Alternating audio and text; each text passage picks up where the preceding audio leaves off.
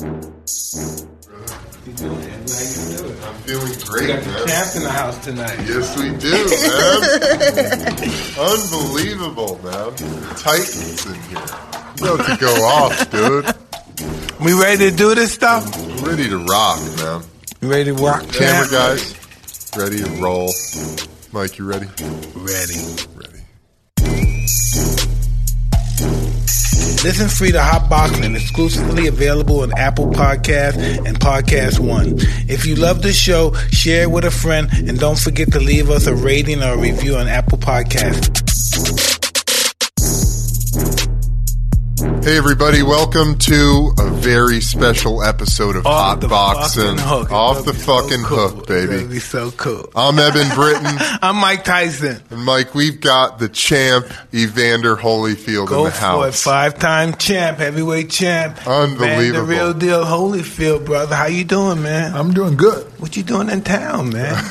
Well, you're down here for this about cancer, but Oh, cancer survivors. Oh, that's cool. Awesome. An event? Yes. Awesome. Eben, ask him some questions, man. I, I just want to first start it off with I think it's awesome that you guys have this relationship that you have. You know, the battles that you've been through. It's like Clash of the Titans with you guys, man. And talk about a little bit about what your how you got to this point of being friends after some of the the viciousness that you guys went through and put each other through. I don't know. Um, how you how you explain it? You know, we've known each other for a long since we were kids. Oh wow. You know, and I remember. Let's just start from the beginning. Yeah, let's start from the time. Let's beginning. just start from the fucking beginning. This is gonna be awesome, right? You know, um, I started doing the amateur boxing in 1980. I won the National Junior Olympics. Then in 81, I won them again. I guess, and then 82, I won the National Junior Nationals again and stuff. And then I went, I guess, to Ohio Fair. But and I, and I, but no, I fought in some other championships too, and I met these guys. I met guys from all over. I met Todd Hickman. I met um, Ricky Womack. I met I met all these guys. Frank Tate. I met all these other amazing fighters from different parts of the country, and they were always successful fighters, the best fighters. We always know when they enter the tournament they were going to win this and that, and we were all winning. Then one day, um, I came to the Ohio State Fair to fight in that championship. And then everybody said, um, Ricky Womack lost. Frank Tate lost. And everybody's like, who? Who beat them? Who fucking beat them? I don't know. Some guy named Holly Holy. I don't know his name. Holly Holy I don't know his name. They never said his first name. But Holly Holy. Who the fuck is that?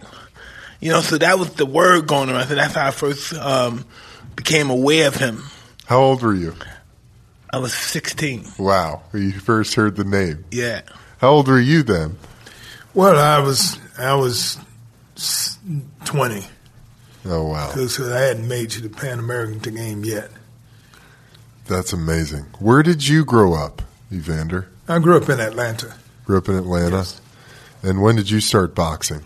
Started at eight years old.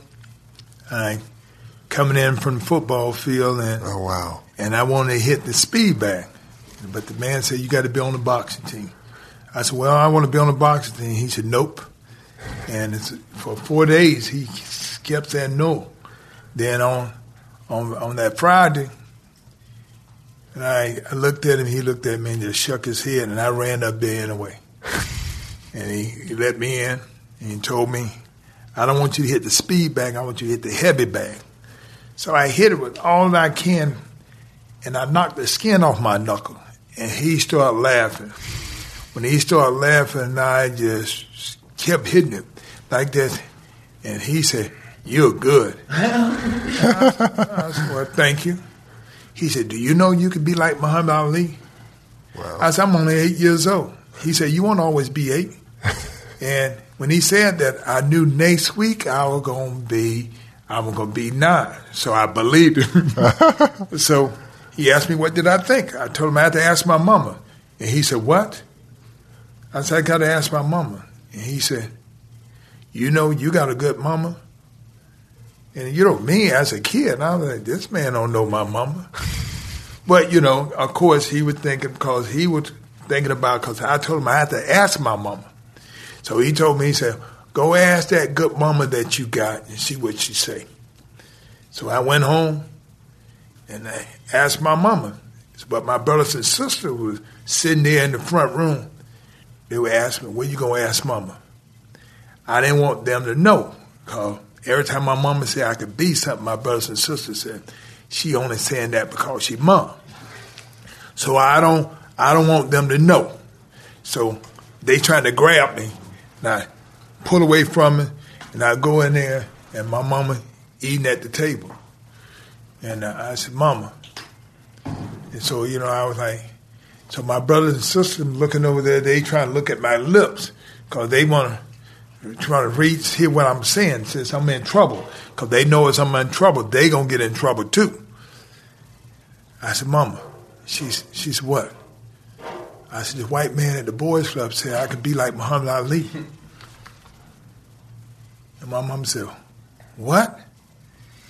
And, and so when she get that look in her eye, she getting ready to swing.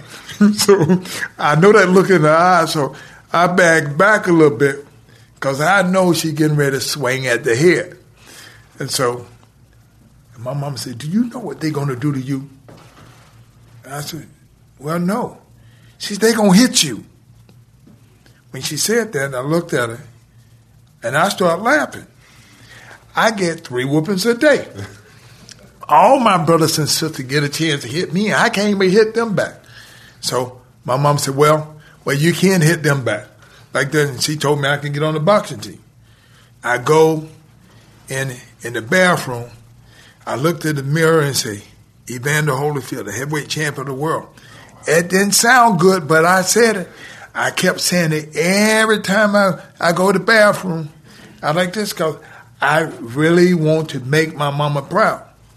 And so I go back and tell Mr. Morgan, my mama said I could be the heavyweight champion of the world. And he looked and said, What? I said, My mama said I could be the heavyweight champion of the world.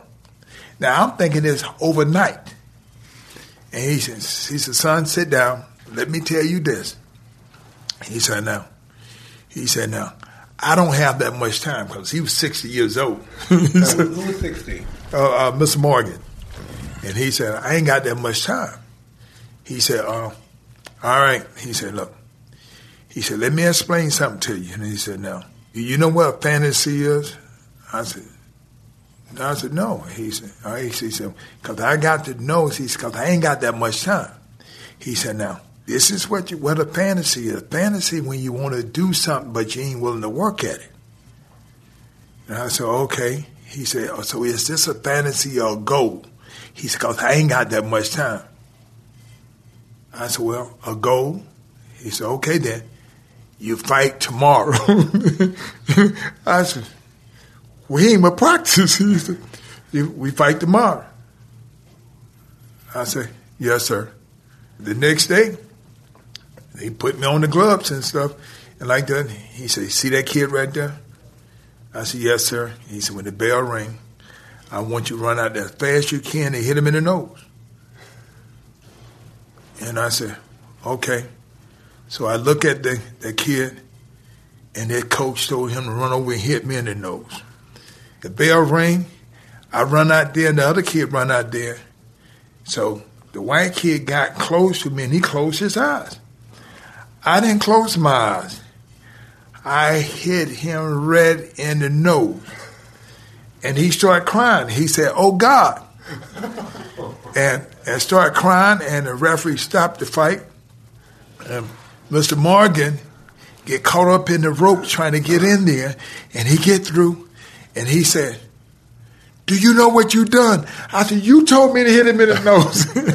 he said, "Yeah, you took your first step in being the heavyweight champ of the world, like this." And wow, and they give me this trophy. So when I come home there and I I showed the trophy to my mama, and my mom put that smile on her face and she put it on the shelf.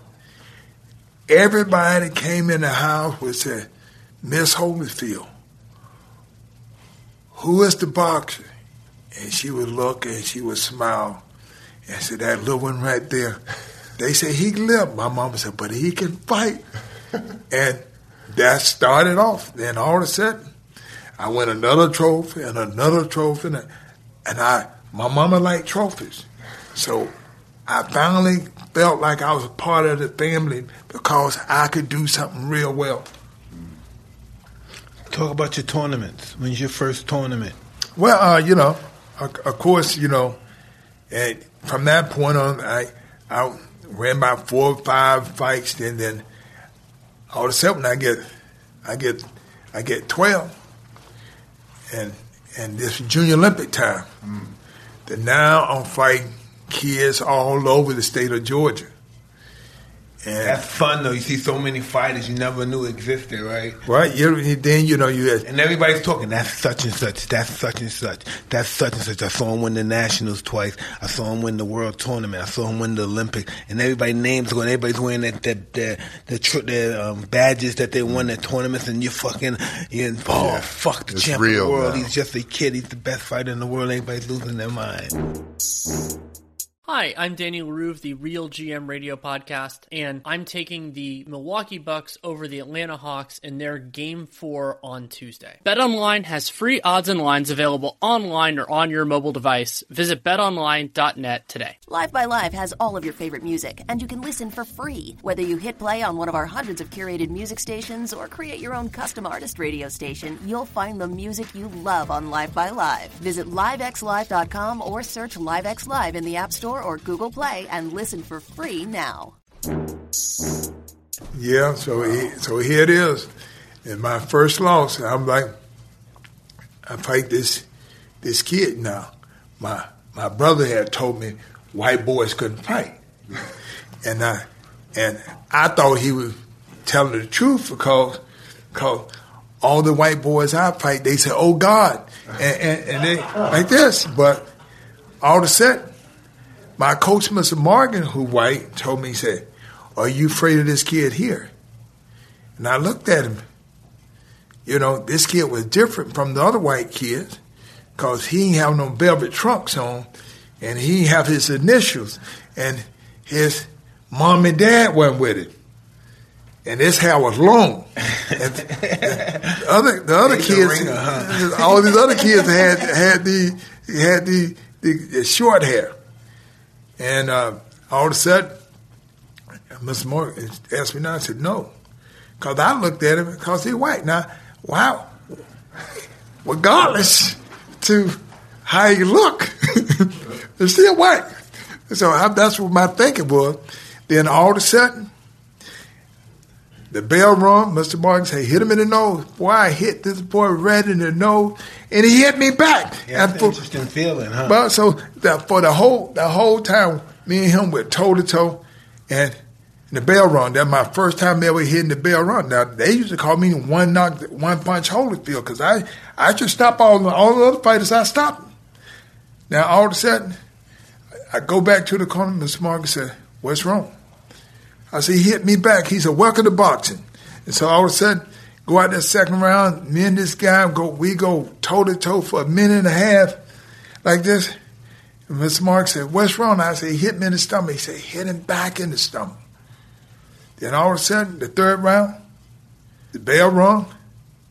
Mr. Mark said, you got to go back out and see who won. he said, the winner, Cecil Collin and everything just went quiet. Man, and I started crying and started, I started hollering and told him, told Mr. Morgan I didn't like him no more. I told him I quit. He, like this, and so I was crying, and they were trying to get me to be quiet. I'm like, man, I was so mad. Now, all of a sudden, I told Mr. Morgan I ain't like him no more, and all this and I quit boxing. and I go home and I tell my mama, and my mama say she didn't raise a quitter. So uh, what that means? She said you going back, and she said I don't care how many times you're losing, you going back. You don't quit. And so, come Monday, I went back. Mr. Morgan asked me, said, "Why are you doing here?" I said, my mama said I had to come back. He looked at me, did I not tell you you had a good mama? So I'm mad even more because I don't want to box anymore. And so Mr. Morgan asked me, he said, why were you so crying and angry? I was because you told me I could be the heavyweight champion of the world. He said, well, you can still be the heavyweight champion of the world. I said, I lost. He said, son, you didn't lose? I said, they gave him the trophy. And He said, yeah, because he got the decision. He, and I said, well, did I mean I lost? He said, no, you did not lose. I said, then why they didn't give me the trophy? It's because you didn't get the decision. I said, what that mean I lost? He said, no, you lose when you quit. When you ain't no boxer more. When you change your mind, you ain't no boxer no more. That means that you lost because you quit. If you don't quit, you eventually gonna be the champion. It's not time for you to be the heavyweight champion of the world now today. like, but but I thought that Ali was undefeated. I thought that's the only way you could be. He said, It ain't time yet. If you don't change your mind, you're gonna become the heavyweight champion of the world. So all of a sudden, I I go and so it built my confidence up. So I'm gonna have to fight this white kid again. And I fight him, and he beat me again. And I start crying, start crying. So I realized that if I tell my mama, she gon' she gonna make me go back. So I figured I'd make a sacrifice. I won't eat today, and uh, my mom won't ask me no question. So I come home, and I take a shower, and just get into bed, and I hear my mama ask my brother, "Where Chubby at?" Is your name Chubby? Yeah, yeah, that was my nickname, was Chubby. Oh, my and so, God. and so, and my brother said he don't feel good, and I knew that was the wrong answer. Cause who gonna tell a good mama that the kid don't feel good and she's not gonna go in there? Right. I hear her walking, boom, boom, boom, boom. So I act like I was asleep. and she turned on the light and she's and I know she had to be holding her hand on her hips. And she's just looking. And I'm wondering when is she gonna leave? my eyes started blinking and she said, Boy, you don't open them eyes, I knock them eyes in your head. I opened my eyes. I said, ma'am, she said, What's wrong with you? I said, I just don't feel good, Mama. She said, You know that's not the answer. And she put her hand on her hips and she said, Who won that fight? Oh no. When she said that, I realized that, you know, if you lie to my mama, it ain't over then. Whenever she find out the truth, you getting the whooping. So I found that I already lost one shot. So ain't no sense again to whoop again. So I told the truth. I lost. She said, Well, okay then. You know you got to go back, don't you? I said, Yes, ma'am. so I, I realized I got out that bed and went on in to eat. Because my mama found out that Yeah. that that that, that I, I that's the only reason why I wasn't going to eat because I ain't wanted to tell her the truth. So I told the truth and I ate. Then all of a sudden, I turned 13, and that's when everything changed. What happened? Because what happened when I turned 13, this guy Cecil Collin, I was looking for Cecil Collin because whatever Cecil Collin weighed, I wasn't going to weigh the same thing. Hmm.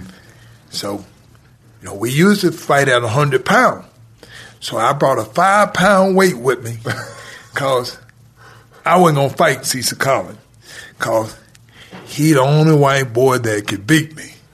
Now, all the other white boys can't beat me. Now, Cecil Collins can, but nobody else. Now, I'm going to dance around Cecil Collins. So I bring this five pound weight. So I had four of my friends who got on the boxing team.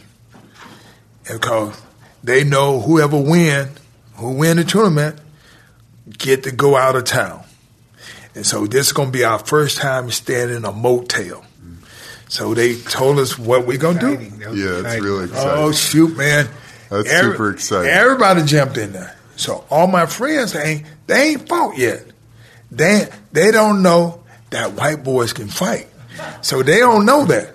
So we we go we go to the tournament, and they go in the weigh in, and they see all white boys. All of a sudden, they say, "Holy "Holyfield, we know we gonna beat these white boys." I zipped it up, so I ain't said nothing. They say, "Man, these white boys, you know they can't fight." I ain't said nothing because I know if I said someone can, they going to say, How you know? So then they going to know somebody beat me. So I ain't said nothing. So we all win the first night, the second night, and the third night. That's Interesting. So all of a sudden, we came to the final. So we had to fight two times in one day. I remember we used to do that mm. twice a day. Yep. Three round fights. Yeah. Yep. Wow.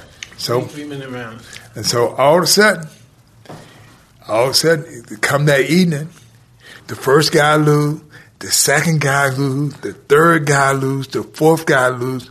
So I was the last one. They say, Evander, we had cramps. I said, well, I ain't got no cramps. they said, you still gonna lose? I said, no, man, I would lose, but my mama gonna get me. So your mama was the excuse. I said, uh, my mama said if I'd be the only one to show up, then I have to do it, man. They said, well, you gonna lose anyway. I said, no, I'm not. They said, you know that guy that Cecil Collins? I said, he didn't show up. Then they said, then what is his name doing right here?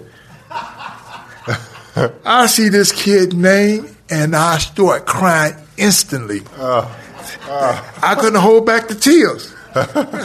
and then, then they said, see, you crying already. so all of a sudden, they followed me to the gloving table. When they get to the gloving table, they see this white kid. They say, you see Sakala? He said, yeah. They said, you beat Holyfield? he said, yeah. You gonna beat him again? And he said, yeah. Then they said, I told you gonna lose, and I just started crying right in front of that kid. Uh-huh. I started crying, and so the people that ran the, the organization knew who I am, and they told me I ain't got to fight him. And I said, no, my mama gonna get me. They said, they not gonna tell. Uh, uh, uh, I'm, you know, now I can try to whoop Cecil. I can't try to whoop my mama. So very, I- you were very intimidated of your mother. Oh shoot, man! But whatever my mama said goes. So you know what? What I did, I prayed. Now this is how I end up praying for all my whole life, because my mama taught me how to pray, and one day my mama was whooping me, and she was whooping me too long, and I called Jesus, and my mama stopped. she stopped. And she was so mad, and she was, she was, I can feel the heat off her face that she wanted to hit me again, but she didn't hit me. And so, so my mama whooped me again one time, and I called Jesus. She stopped again. So I realized I want to win so bad that I didn't care. And I just said, saying, please, Jesus, help me. And my friends them started laughing at me. He said, he called it Jesus. And, and they laughed at me all the way up to the ring. Like this. And Mr. Morgan, my coach, didn't say nothing. He said, now, you know if you cry, they're going to stop the fight. Just do your best. And I went out there and I beat him. For the first time, huh? My first time. Wow. And from that point on, I prayed every fight. Like that. I lost nine other time, but That's amazing. When did you meet me? Do you remember ever meeting? all right, I, I, I met you in 84. 84. 84. 84. Wow. We both on the losing squad, man. We What? both on the losing squad. Where were you guys? In Olympic trials. Olympic trials? Yeah, mhm. Wow. Yeah. That's pretty amazing. And the first time you guys fought was that first fight? 90 Yeah, in 96. 96? 96? Yeah. Yeah. That was your first fight ever. And we, we, we sparred. We sparred one Yeah. or two rounds. Yeah. Okay, so you knew each other. Yeah. Well, I watched the first fight this past week. I watched it. No, and, no, uh, but before that, we got to talk. yeah, yeah. Go more. Um, we at the Olympic trials. We no, we're not at the trials no more. We at um the Olympic because we're he's he won. He beat the guy that beat him twice, so he's on the Olympic team now, right? So um, I'm watching the fight. and I'm watching him fight. Um, I think it's Ken Barry. Kevin Barry, yeah. Ken Barry. So I'm watching him fight. But I'm watching him kick the other couple of guys' asses before he got to that guy. And we say, fuck yeah, right? And so when he fought Barry and the bell said bing, he hit them, boom, he knocked them. The guy didn't, the guy was already beaten. He didn't really win. That was just a God blessing that he got that van to hit him. And um, for him it was. And then I was, what was I doing? I was walking somewhere and I had some girls with me. And I just heard somebody say, "Hey, Mike," and it was him. He was walking down the street, and I just saw him lose the fight He was by himself. And then we went to that, we went to a restaurant. Yep. What'd you guys do? Just sit down, Just right, chilled? we were talking about our fucking fights. And he, I remember him saying this. He said, "Fuck, I can't get my Riviera now. I lost. I can't get my Riviera. I guess somebody promised if you win the Olympics, I'll get you this car." And he said, "Fuck, I can't get my car now." Yeah, yeah. Uh, Ken Sanders, and then my my the promoter that that were gonna promote me, he had a car dealership, Yeah. Buick. Oh wow. And now I think of it now. We had so much, so many cars since then. And that time, that was just so important to him. He couldn't get a fucking Riviera. Yeah. yeah. He wouldn't even give a Riviera to a gift for somebody. but back then, it was so important. A Yeah. Riviera, Rivi fucking yeah. That's so funny. So, how did you guys feel when the fight got put together? How did that come about? No, we had we had the fight before, and it got postponed. Oh, really? In '91, I guess it was right. Yeah, 1991. Yeah. '91.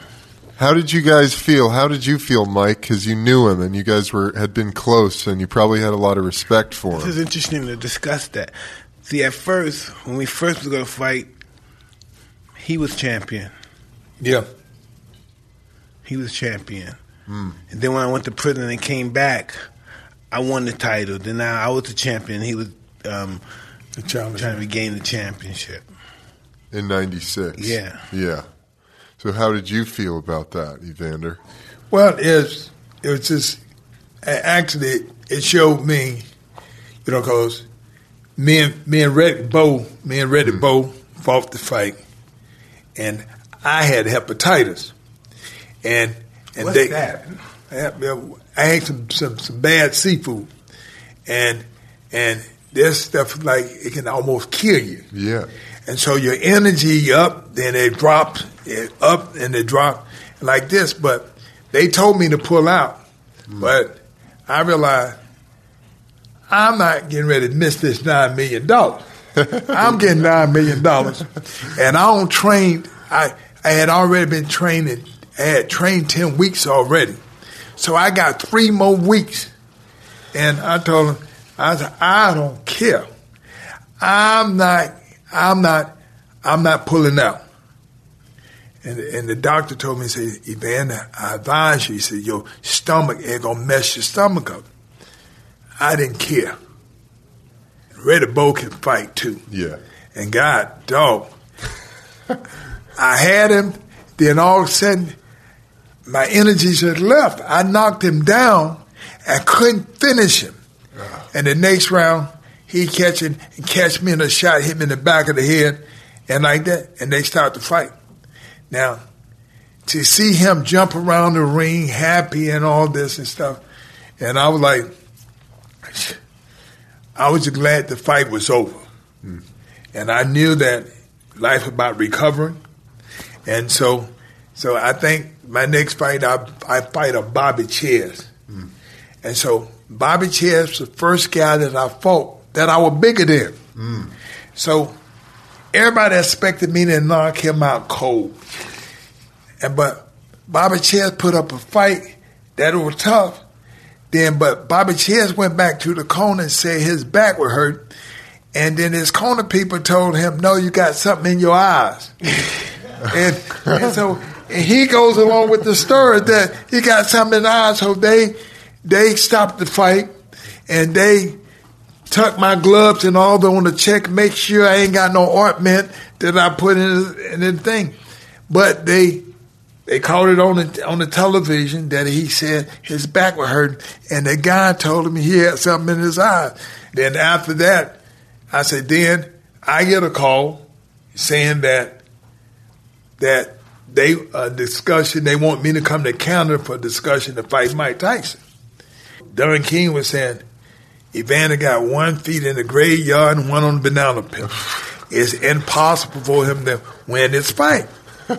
And so, what a dick! And, and, and that process, and that process, and they they were still talking, and then then it looked like the fight getting ready to take place. Then the Christian people start protesting, say, "You know, Evander Holyfield got a bad heart and all this and stuff like that." They were protesting so much, so they told Don King, "You got to see him to the Mayo Clinic, cause."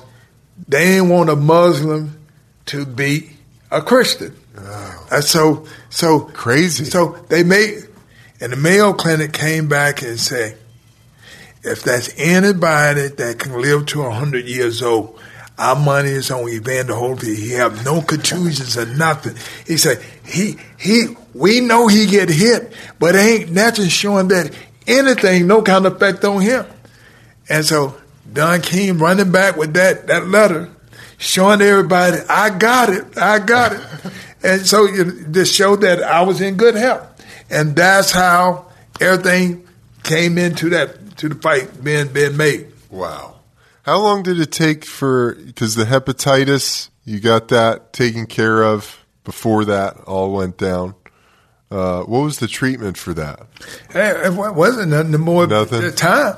Oh, okay. Like my own thing is that the the guy told me, he said, I'm telling the doctor told me, he said, Hey Bander, you don't want to go in like that. Mm. And I started saying, You don't understand, that's nine million dollars. yeah. that's nine million dollars. I told him, you know, I had never pulled out a fight a day in my life. I had never pulled out a fight. Yeah. And I was like, saying, uh uh no. And plus, I had already trained 10 weeks. Mm-hmm. I ain't got them three more weeks. Yeah. And so he was telling me this stuff go mess with me for a whole week. I said, well, so I got two more weeks. I got two more weeks for the fight. I, you know, I, this is the way I thought. And, you know, yeah. I had this thing where that I ain't never want to pull out nothing. I, I, you know, I had this thing that I was looking at all the fighters. I said, I want to be the fighter who did everything right. Did everything right. If I did everything right, that's the only thing I can say. I did everything right. I want to do the very best that I could. And shoot.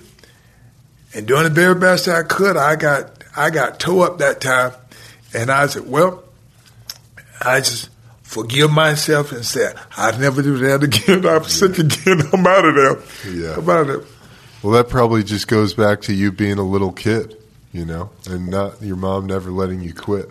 Well, yeah, I, what the process was my my mother my mother said, "Man die only one time, a coward die a thousand times." Oh wow! Stand up, stand up, son, stand up. Now, don't don't let this stuff happen to you, because there, I used to run for fights all the time. Mm. So, so I run real fast. I I run real fast and I can hit real hard. And so if if if I hit you and you didn't fall down, I was going you ain't gonna catch me. I was fast. I was fast. I was a good runner I can and hit hard. And everybody know if I get one shot on your behind and like that, I, my brother say if you don't knock him down that shot, run. what did you everybody think? What did you think when we all turned pro in '84, and you made and you made that big um, professional debut in um, Madison Square Garden with Mark and everybody, and everybody was winning, and we started getting our cars, and all of a sudden I got my promotion, and I just started soaring up. Well, you know, the thing is, the thing is, is that it was kind of, it was kind of. What was you thinking with the shit I was saying? When well, I was, well, you know, my my thinking was my whole thing that everybody had their way of doing things. I'm telling you, you know, you had your way, and Mark Breland and everybody else had that way. Now mine was a little different. Mine was to be quiet, don't say nothing. My mama says, son, let me tell you something. If you zip it up, you ain't gonna have no pressure. Don't let them get you into in their battle. If they get you in that battlefield, they gonna beat you. He said, let them say what they want to say. So I seen I seen everything everything come around. He never said nothing bad to me. I said miserable things to him. He never said nothing bad to me. Why was Because I, I remember because you know, He never said uh, because Michael Michael was said something like Mike. I remember Mike Mike Mike said on TV, and he said he said, "Well, Evander." He he liked being around right people because white people because he liked for them to tell him what to do, like this. And I'm like, and it was a, it was an ABC fight, and he, and he was saying that. So they got me on it, and they asked me to, what do you feel about what Mike said? I said, well, you know, I said, you got to understand. I said, Mike younger than me. I said, Mike, Mike really don't know. I said, so I'm not, I ain't got nothing to say about it. And they said, what?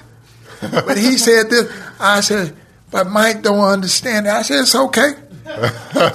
and they go, who told you to say that? I said, I said, my mama said we don't embarrass each other just because somebody else says something bad, you don't do it. I go, I, I, my brothers and sisters used to always say something bad about me. My mama said, don't you let them bring you down that way.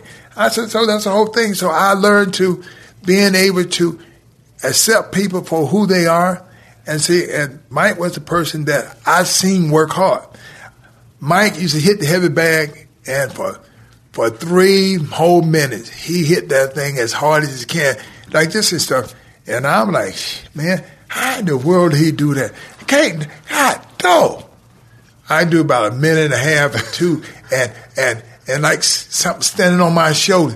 And I'm just trying to throw no combination.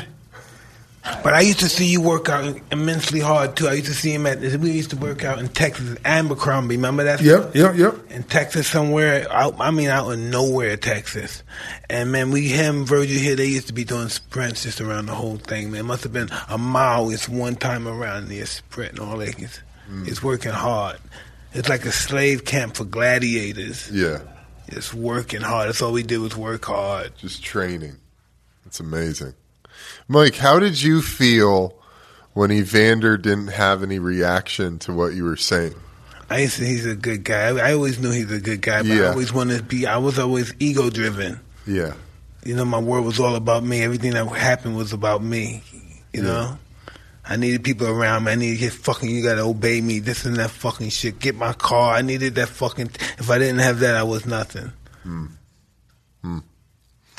Um, in other fights with other people, when you would do your talking, would anybody react to that, or were people kind of scared of what you were saying? Well, I want them to react. But Yeah, yeah. That was the game for them to react. Yeah. and stuff. Yeah. Well, that's why I think it's interesting Evander's approach. He was like, "Hey, No, he didn't react. I Yeah. want people to react. I want to get Yeah. in people's head. yeah, he wanted people to I be like, oh, ahead. yeah, yeah, And he was a professional. He would never. Yeah." That's Oh, yeah, actually, it was my mama. My mama told me, my mama said, let me tell you something. Don't let him get in your head. He said, you zip it up. Is it about me? Don't let Yeah, yeah, yeah, yeah. My, yeah, my, mom, my mama told me, my mom, my, my mama didn't know nothing about boxing. But she said, look, don't let him get in your head and get you to be like him. He wins, the- he wins the fight if he gets you like him. He said, look, he, he, his job is to get you to act like him, and he gonna win his fight if you get him like this. He's like, mm-hmm. no, you don't get angry, don't act like you angry, and don't let him talk you into it. Yeah, no, I think that's a masterful technique, man. Well, it's interesting to me watching Mike's fights and then watching you guys fight. And most of the fights you've ever been in, Mike, it looked like you just outmatched your opponent with energy and tenacity. But in your guys' fight, Evander was fucking bringing that same energy and intensity. And how did that feel for you as you were preparing for the fight? Because you guys knew each other for so long. And what was your mentality like preparing for that battle? I came out of prison, right? And I beat who I beat? I beat three guys, and then I think I got two belts. I unified the title, and then I guess they stripped me for one of the belts. Yeah. WBA, one of they stripped me for one. They didn't want me to have all the belts. Listen, man, they hated on me so bad when I first came out because I came out with a fucking a vengeance. I think everybody, everybody was the fault that I went to prison. It was everybody's fault I went to fucking prison, and everybody treated me bad when I was in prison and talked bad about me and this and that and this and that. So I came out there like I, I need revenge, and people have to respect me and all that bullshit, right? So I was in there. I was. I had some. I thought I was mad. I thought I was mad. I'm gonna win this fight. But when the fight started, I hit him in the body. Do you remember? I hit him with a great body punch. I under, ugh, and then he came back with some shit. He had kept fucking shit. I thought, oh shit. And then we were fighting, and um. Something happened. I threw a punch him in the body, and I went down. And, then, and when I was down, the referee started counting. I said, "You fucking asshole!" I said, I was yelling at him. Then he went back to the corner, and I said, "All right, we're fighting." And then we went fighting and fighting. And a couple of stops, he counter punched me with some shot. I couldn't feel the punch. Boom! I numb. I so my my legs were going all over the place, but I wasn't going down. I kept coming back. I, I wanted to fucking bite him then, right? And I was just, we just fighting and fighting, and the referee stopped the fight. Oh my god. Evander, how about you? What was your what was your mindset and your game plan going into that? Well, the, the thing is, the thing is that I realized that Mike worked hard, but I started seeing when when Kevin he got rid of when they got rid of Kevin Rooney, hmm. and so I realized that's when I started realize, oh, he Norman now because Rooney had him. Mike will punch. Mike might might might step off his right foot, may hit you with something. So they put they put Mike in the kind of like a pattern, a one two. Before he do something, he gonna go this way, then this. And so I so I know what to look for. At first, it was always like you don't know which hand he gonna punch with. He, when he started going, he was shifting like this, so he he can punch off this side and this side. So all of a sudden he got to the punch he only punch on this side. And so I knew, okay, he hit me with this left hook, I can block the left hook and all this. And then if he throw the right hand, it gonna be short. Cause I'm lean I'm gonna be leaning back. So I knew how to get him. So the whole big thing is to set myself up for the counter shots. Mm. Okay, if he beat me, now if he beat me to the shot, then I knew what he gonna do. Every time he fights somebody, I I never miss not one of Mike fight, cause my mama said you can't wish some people away. If a person is good, you think they just gonna fade out? Uh uh My mama said you gonna face him. He gonna always be there, and he was. And I would go in the fight, and I was fighting him. I go up and boom, and he hit me. I said, "How do you do that? How the fuck you did it? What happened just now? What did I do to fucking fuck up that he, I got hit like that?" You could see in the fight. I mean, you you, you knew your opponent very well, you know, and you could see that you had watched all his fights. So, but one thing that I knew that that inspired me to be heavyweight is called if Mike can do it, I can do it. I ain't nowhere in the world if he can become the heavyweight champion, I can, and my arm's longer than his. Now, Mike gonna hit them with big shots, but I I had fast hand, and I'm gonna hit them with a lot of shots because everybody said, "What's the difference?" I said, "Well, that's just like George Foreman. They told me he throw boulders. I said, yeah, but I throw a lot of rocks.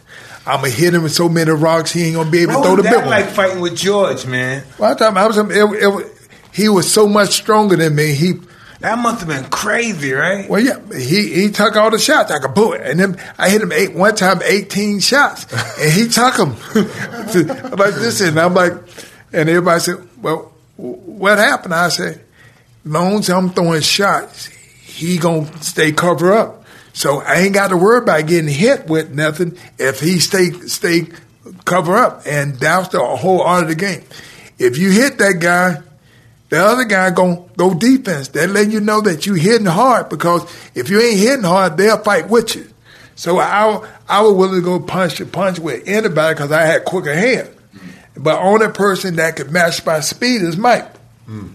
You have an awesome, you're an awesome counter puncher. You know that counterpuncher? Yeah, he's an awesome counterpuncher. Probably the best ever. Wow. Incredible counterpuncher. That's amazing. How do you train that? Just watching film and understanding what a guy's tendencies are? The thing is that my mom always told me, she said, you don't never know who you are until you get tired. When you get tired, who gon' who gon' muster it out? Who willing to go through the nece- unnecessary thing? Your mother was like a, a typical Knute Rockne or something. Yeah. Right? Well, well, Yeah. Like- Totally, he's like man. Knute Rockne. You know, All we right. gotta do it. We gotta fucking do it. That's how- But my, my mom was like that with me. She said, "Boy, stop making up excuses. Right? You know, either either you're gonna fight or you're gonna sit down. You know." You know, you know 'cause I was the youngest one in the family. Every time I go, my brothers and sisters beat me and everything. That's Mama, stop complaining. You know, I know they're reading Alexander the Great and Napoleon. They were afraid of their mothers too. Yeah. A couple of those big time guys, they were afraid of their mothers. They had strong mothers, man. Yeah, Nero too. He was afraid of his mother. Wow, that's really interesting. Was there any headbutting in the first fight? Fuck yeah. You was headbutting. Yeah, it wasn't I did me. I did. I told- my whole thing is that I don't I don't lean my head forward. It's like this. I realize every time something happened, it's something my mom been on told me. She said, "Now, Mama used to like say. like what my mama say. You know, when he headbutt me, you know what? My mama say, just smile, act like it didn't hurt. They won't do it again. Mm. But if you show them pain, they will do it again. So you know what? He headbutt me the first time. I just, I, all right. So everybody said I headbutt. I said, how in the world they gonna say I headbutt when you see him jump off? The, he jump up and, and headbutt me. Then he go, oh, like this, and, and I'm, I'm like, I, I said just common sense. I didn't headbutt him; he headbutt me. Then, then Mike, then Mike started telling everybody I'm a headbutter. Then all of a sudden, then all of a sudden the thing come out, Evander's a headbutter. I said, I said this, I said, my head hurt too. I just went, I was acting like it didn't hurt. Cause my mama told me what's gonna happen if you if you give in to that, he gonna do it again. So I I got into it like like okay yeah and like this and I said and, it- and it worked that he ain't headbutt me no more. Oh my god, that's That was so an funny. awesome night. That's so funny. But what was I like back then? So what kind of guy was I like? Was I like a tough guy talking shit? Well, you know, no, you you were that with everybody else. Now, your other guy was saying that. So when these other guys were saying that, and I was like looking, I, Mike ain't said nothing. they said it. Then they started saying, you don't want to tell the truth because you don't want Mike to you don't want Mike to get mad at you. And I said, oh, they trying to get me to talk where Mike can get mad because I know Mike already said because I heard Mike tell people that it's hard to be mad with Holyfield because he don't do nothing wrong. He he don't he don't do nothing wrong.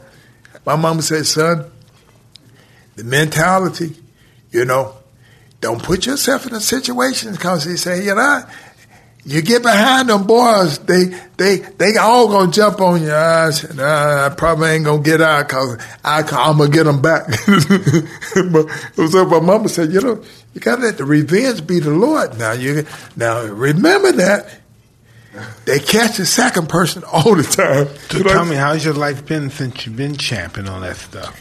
I thought, No, really, how's life been? You know, let's say 10 years ago, 15 years ago, and up to now, how's life been? Well, life life always been great because the whole big thing is me displaying that I will forgive. Because that's all people ask me. How in the world you can forgive somebody? I say, everything that ever happened, at some point in time I did it. I said, now, Mike bit me. I said, now, I bit somebody too. Thank you for forgiving me. Eh, Thank you. Eh, Thank it, you. It Thank just went on TV. you know, I bit somebody just went Did on you TV. really? Yeah, I bit a guy in the shoulder. He he he dropped me, and I didn't know when you had a concussion, you'll bite too. He, the guy dropped me, and I got up. I got ready to swing, and he grabbed me, and I bit him right on the shoulder, uh. like this, and and and because as you know, as soon as that mite bit me, and And this That's guy, back then. You doing it for a trophy. We doing it for fifty million dollars. Yeah, yeah, Okay. yeah, What the fuck? yeah. But but the same thing, you know what the guy said? The guy called me and said, Do you remember when you bit me? I said, I sure did, bitch. I said, you should have grabbed me. I, I, I, I nipped him right there on the, uh, right there on the shoulder. Did you take a chunk out? No, uh-uh. No, That was no. my No, people. listen, that's been like um um this is so interesting, right?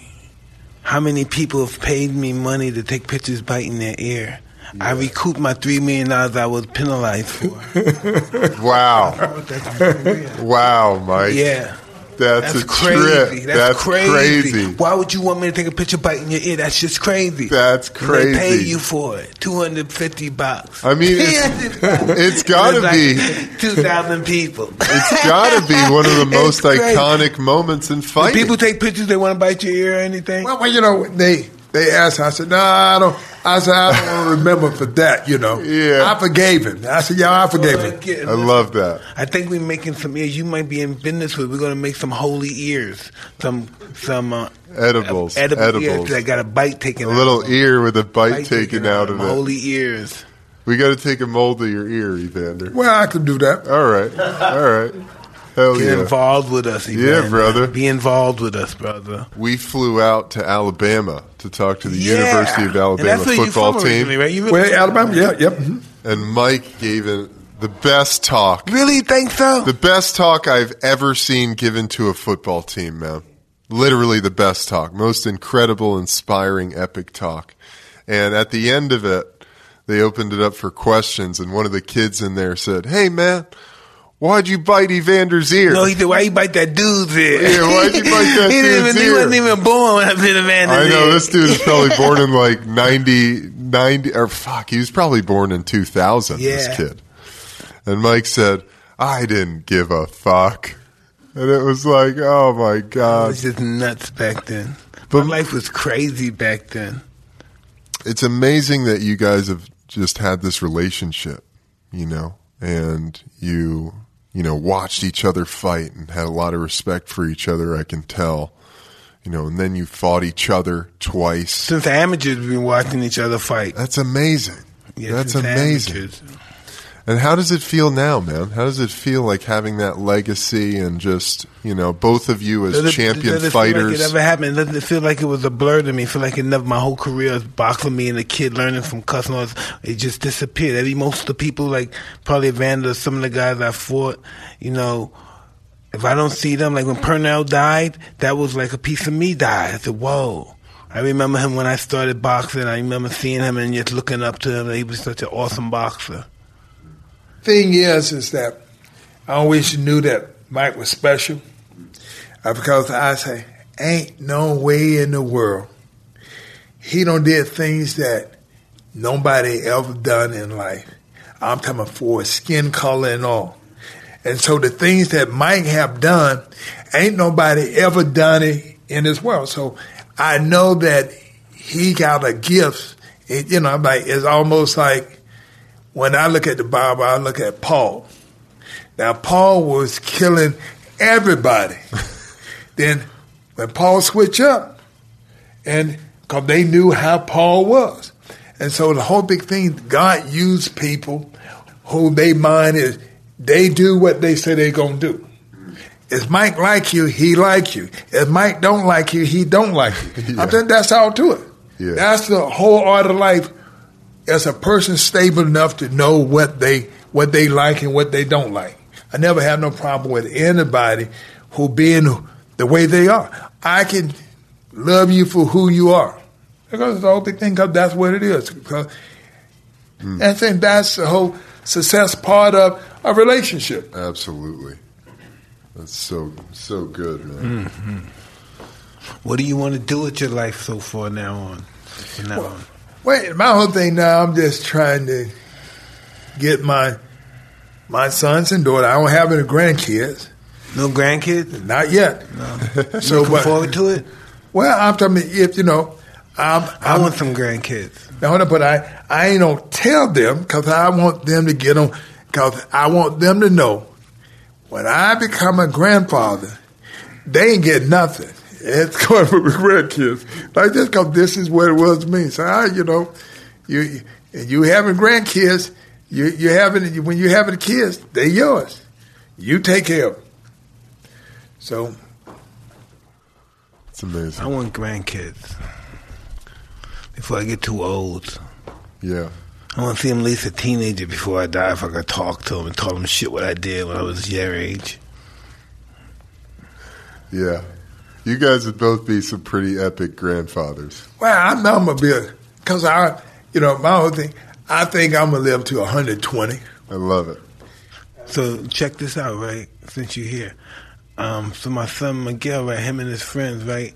I go by the room one day and I scared them, so they're watching me fight him, biting his ear. Oh my god, yeah, I really? said, why? I said, why are you watching this fucking fight, man? Why are you watching? You're fucking sick. this guy on the third round where I bit his ear.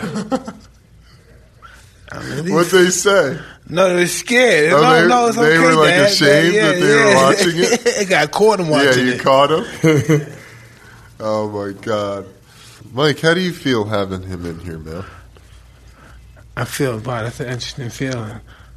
I'm so happy that he's here and that we can talk about this. I wanted to know how did, like he was explaining that Mike don't know but I was explaining why, how did he feel about me? He's talking all that fucking bullshit, Yeah. you know, fucking talking bullshit. I'm this and that. I'm gonna do this and that. It's like fucking wrestling. Now that I think about it, it's like fucking WWE. Yeah, it's WWE. Fucking WWE. You created that, dude. You created that mindset, those characters. Let's just talk uh, shit before the Yeah, I always wonder how can you be so good and be so humble. I I couldn't keep it around me. Hmm. I couldn't control my ego. Well, you know, I really didn't have one. Hmm. My mama beat the ego out of me. Wow. I said, I'm talking energy. My mama, I'm no, it was really like that. He didn't have any. I don't- I'm telling Yeah. I would fuck with him, do everything. he uh-huh. wouldn't. That's so interesting. That's so interesting. I'm like, my, my, my mama like said, my mom was telling me, oh, same way you went up, same way you come you come right back down them people. Uh. like this, it's- my mom, my mom would tell me that. Now she told me that before I even came good. She said, "But let me tell you something. Going up, then coming down, you're gonna come right back by them same people. Don't you embarrass nobody going up. it's because coming, you come coming. You see, son. You, I learned that too. Yeah. I learned that too. it's not how long you stay up there, but you coming down. uh, you- You're, you're not going to be that person. Wow. You coming back down.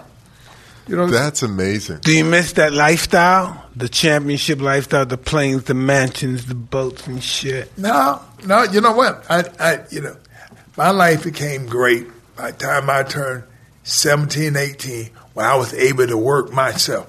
Cause once you start making your own money, you ain't got to worry about nobody to give you nothing. It's that was freedom come. Oh, you know, I pay my own bills and all this and stuff. So, and you know, so my mom was I said, how much money did you used to make? I used to make, I used to make eight thousand dollars a year. She said, okay, and you thought you were doing good, weren't? I said, well, I was doing good compared to uh, compared to something I was. Then my mom said, now, he said, now eight thousand dollars is the pocket change to you, right? I said, he says, yeah. See, he says, remember that. Remember the first time you thought you were doing well. That would let you know that hey, if you save, that means that you're trying to help somebody else. You can only help somebody when you got more than enough.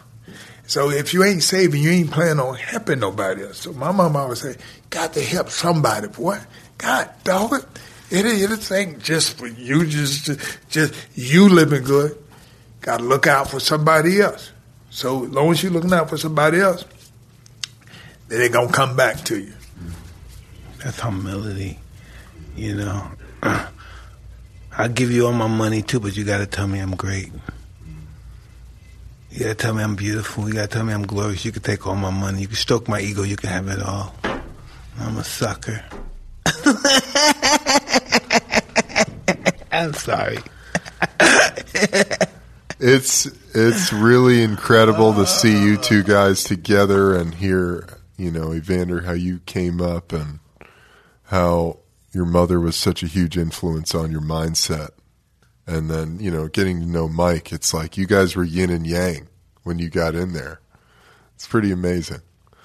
It's really beautiful to see you guys so have big, this though. relationship. You know, you can't imagine that this stuff now wasn't as big as this stuff. They made more money, and Yeah. maybe more people saw it, but it was the if you had the atmosphere from that event and the atmosphere from any other event passing that, it wouldn't it couldn't compete. Yeah. Not even in the same at- atmosphere. They couldn't breathe. It's too high. The air is too thin where we were. yeah, Only a select few can reach that level. yeah. Yeah, man. It's special. It's really special. Well, I- you know, when I when I look at it, our era was the best era. Because you know what? I said, Mike became the youngest heavyweight champion of the world. I said, now, I said, now, they know they cheated me out the fight when I fought this Russian, this the guy Valuev. Is that oh. the giant? Yeah. Yeah, okay. Now, they know I beat him, and I would been the old. I would been the oldest heavyweight champion in the world. So it, I would have broke. I would have broke George Foreman record. Yeah. I so and so they said why that was so important to you that you always mentioned. I said, cause I wanted the people to understand the era that I was in. They had the youngest and the oldest two, the, the Yeah. oldest part. I said, which, which you know, the Ali era that Mike broke it, and with George Foreman era, I broke it. I said, you know, it's, but they act like that didn't even happen. They they didn't even say nothing. They know I won eleven out of twelve rounds of the fight. And you go like this, right? With our ego's perspective, even though you're heavy, not for the youngest and the heavyweight champ to ever live. That's true, right? Yeah. For both, for the youngest and the oldest. Absolutely. I I mean I I don't know if there's any doubt about that. You guys were the greatest era of fighting the world has ever seen. As of now, what I'm saying, you know, as of now, because you know, each generation get better. Right. Mike said that yesterday too. Mike was saying every generation gets better. But it was listen. In our era, this is something that you you, you probably won't ever. They'll never happen again. I don't know. Probably that I'm not God. Like, where people had crews, where it was just people on certain crew. This is his crew. This is my crew. Or throughout the whole world. yeah, yeah, the world. Yeah, and Yeah. they're they're bickering and they're betting and talking shit and fighting to all the world. Yeah. That's crazy. Yeah. I remember I was a kid when I was a kid going to somebody's house for a party to watch your that second fight. And people were mind blown when it got stopped. It's going nuts, huh? People were nuts. People were nuts. It's You know, so I, I, I think, I guess the interesting thing to me is that even in, in my family, there's a lot of people, for Mike, they, they, they sit there and they, and they used to tell me, say, ah, see what's going to happen when you fight Mike. I'm, the, I'm because because it's like this. Everybody go on. People go on their lifestyle. Now, hmm. when you get upset, you go off on people. Now, and my, my brothers and sisters like that. so, so. We're now- ghetto people, man. We I'm, I'm ghetto like, people. I'm like, I'm talking, but we got the same mom. And so your, my mama said, shut the mouth, shut the mouth. Now, so I shut my mouth. I was the only one that would just like this. And they would laugh. So they whole big thing was telling me, let's see when you fight, Mike. I thought, this they were telling me. All right. Let's see what happened when you fight Mike. That's so crazy. So I ain't, I ain't said nothing. So of course, when I fight Mike, I win. And so they they see me and they go, you know, I was for you. I said, I know what you told me. I know what you told me. I remember. That was- I remember. Like the song, I, I I don't get mad, but the point the point of the matter is that I realized this: that everybody know that yeah, might get ready to fight. Y'all y'all need to be quiet because Holy gonna watch the TV when he he, he don't want nobody to say nothing because He's I, I remember when I was young, I used to do that. I used to watch all the champions and the guys I was going to fight. I even go to their fights and just stare them down or their family down before the fight. It's just weird. You know what I mean? It's looking crazy before they fight 'cause I'm going to have to fight them one day. Hmm. yeah. Yeah. I tell my son who box, I said, look, you go to fight. I said, you don't go be trying to friends with the guy. You go to fight to see and pick up what you can pick up on him. I said, you may be fighting him. I said, I knew the guys that I wasn't going to fight because they were too light. They ain't going to come. They ain't going to gain that much weight mm-hmm. like this. And I said, but a weight division behind me and a weight division up, I said, that means that at any given time, you may be able to fight him. Mm. Told my son, I said, I didn't talk much then. My mom said, you giving up information and you trying to be friends with people, talk to people. I said, I would look at people like this and they start thinking that I may be crazy because Yeah. I didn't say much. Yeah. I said, well, I said, my mama told me not to say nothing. She just, just look up. They, they mind or defeat themselves. Just don't say nothing. Evander, what do you do these days, man? Yeah, what do you do, dude? I was, you know, but I'm, I, I got some, some business deals that going around that looking good. So I'm just hoping that they pan out.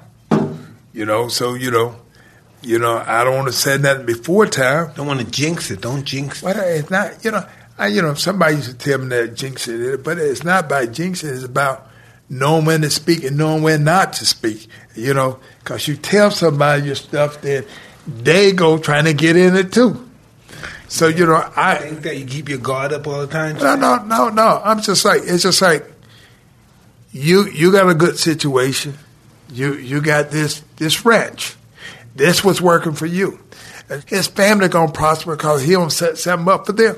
And so I'm pretty much doing the same thing, but yours already happening. Mine ain't yet happening. It's just like you became the heavyweight champion before I did, and I'm like, it's not like I. I believe I'm going to be the heavyweight champion of the world because you became the heavyweight champion of the world. Because I'm like saying, "Shh, if he can do it, I can do it. And so that's it. Learning from the person who went ahead of you that where that you can make some, some you can make some you can make some things happen and that they didn't make happen because you learned from them. So it's not who go first. Everybody gonna get the opportunity if they don't quit.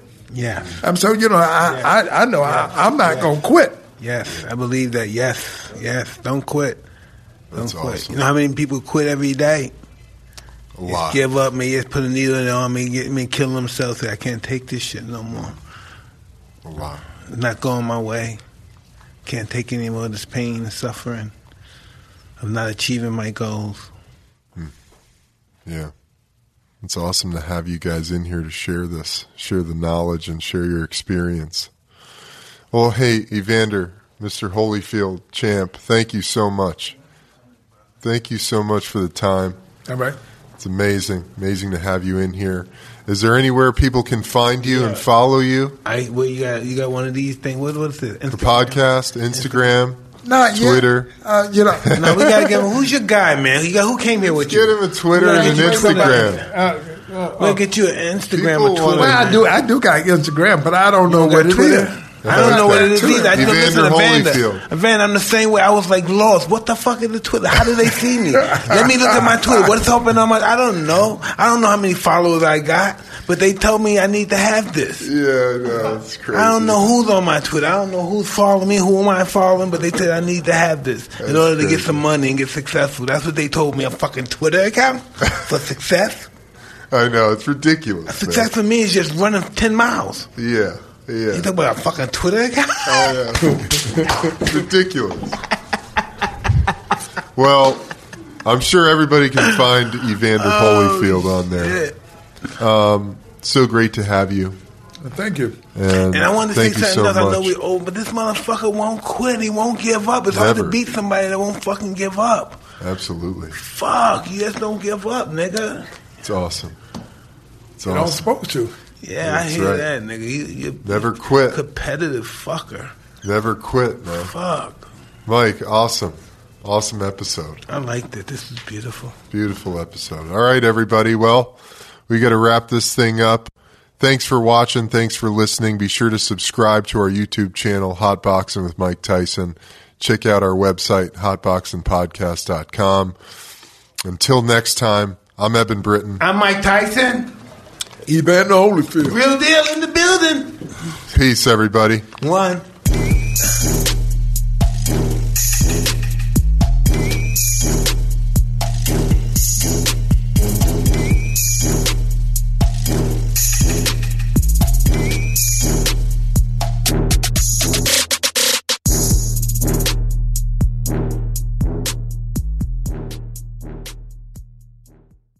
Hi, this is Danny Roof, the RealGM Radio podcast, and I want to take a minute to talk about DeAndre Ayton, the number one pick of the 2018 draft. Definitely has not gotten the attention of high profile lottery picks Luka Doncic and Trae Young during the early going, but he has been excellent and a key part of the Phoenix Suns being on the precipice of the NBA Finals. Ayton is presenting a matchup nightmare for the LA Clippers that Rudy Gobert simply was not. Gobert is a wonderful player, deserving Defensive Player of the Year, but Ayton puts more pressure on opposing defenses. He's used his size mismatches for offensive rebounds, and he's also been able to contest shots around the basket and make life hard on the Clippers there too. So it is a huge performance for him, averaging 20 points, 13 and a half rebounds through the first four games of the series. And it's been so exciting to see a physically talented player really come into his own on the brightest stage so far of his career. Hi, this is Daniel Leroux from the RealGM Radio Podcast. It's that time of year again, and all eyes are now on the pro basketball, hockey playoffs, and Major League Baseball season. BetOnline.net has all the action. Basketball, the playoff battles continue as their teams make the run for the championship. America's pastime is in full swing. And let's not forget about hockey's chase for the cup. BetOnline has you covered. If you love golf, MMA, championship boxing, they have that too. BetOnline is the fastest and easiest way to check in on all your favorite sports, the news, scores, and odds. So head to the website, use your mobile device, and bring home the game with BetOnline.net.